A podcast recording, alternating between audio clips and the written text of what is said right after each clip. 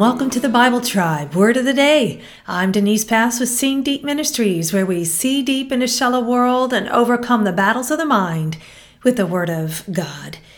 In a relativistic world, arriving at truth is challenging. People claim to have their truth, but there's only the truth found in God alone. Reading today in the book of Matthew, chapters 21 through 23, and the verse of the day is Matthew 22 16. Teacher, we know that you are truthful and teach the way of God in truth, and do not care what anyone thinks, for you are not partial to anyone. Word of the day is truth. It is the Greek word, aletheia. This word means true or verity.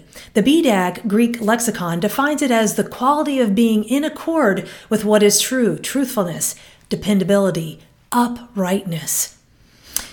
The Pharisees were testing Jesus and flattering him while they did. The fact that they stated that Jesus taught the way of God in truth, yet were trying to stump Jesus, revealed their folly and hypocrisy.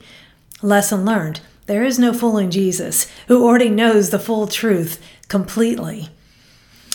This word always reminds me of when Pilate asked Jesus, What is truth? in John 18, while he was staring at truth personified, God incarnate.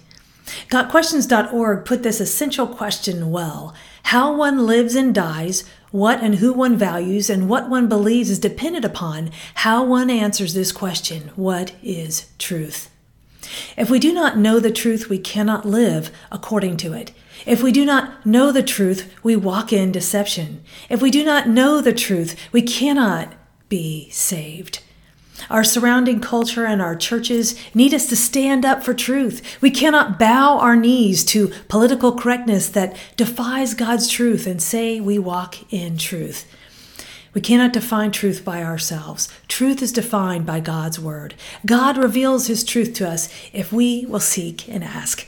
Go with God and his precious word, friends. Join us tomorrow in the book of 1 Corinthians.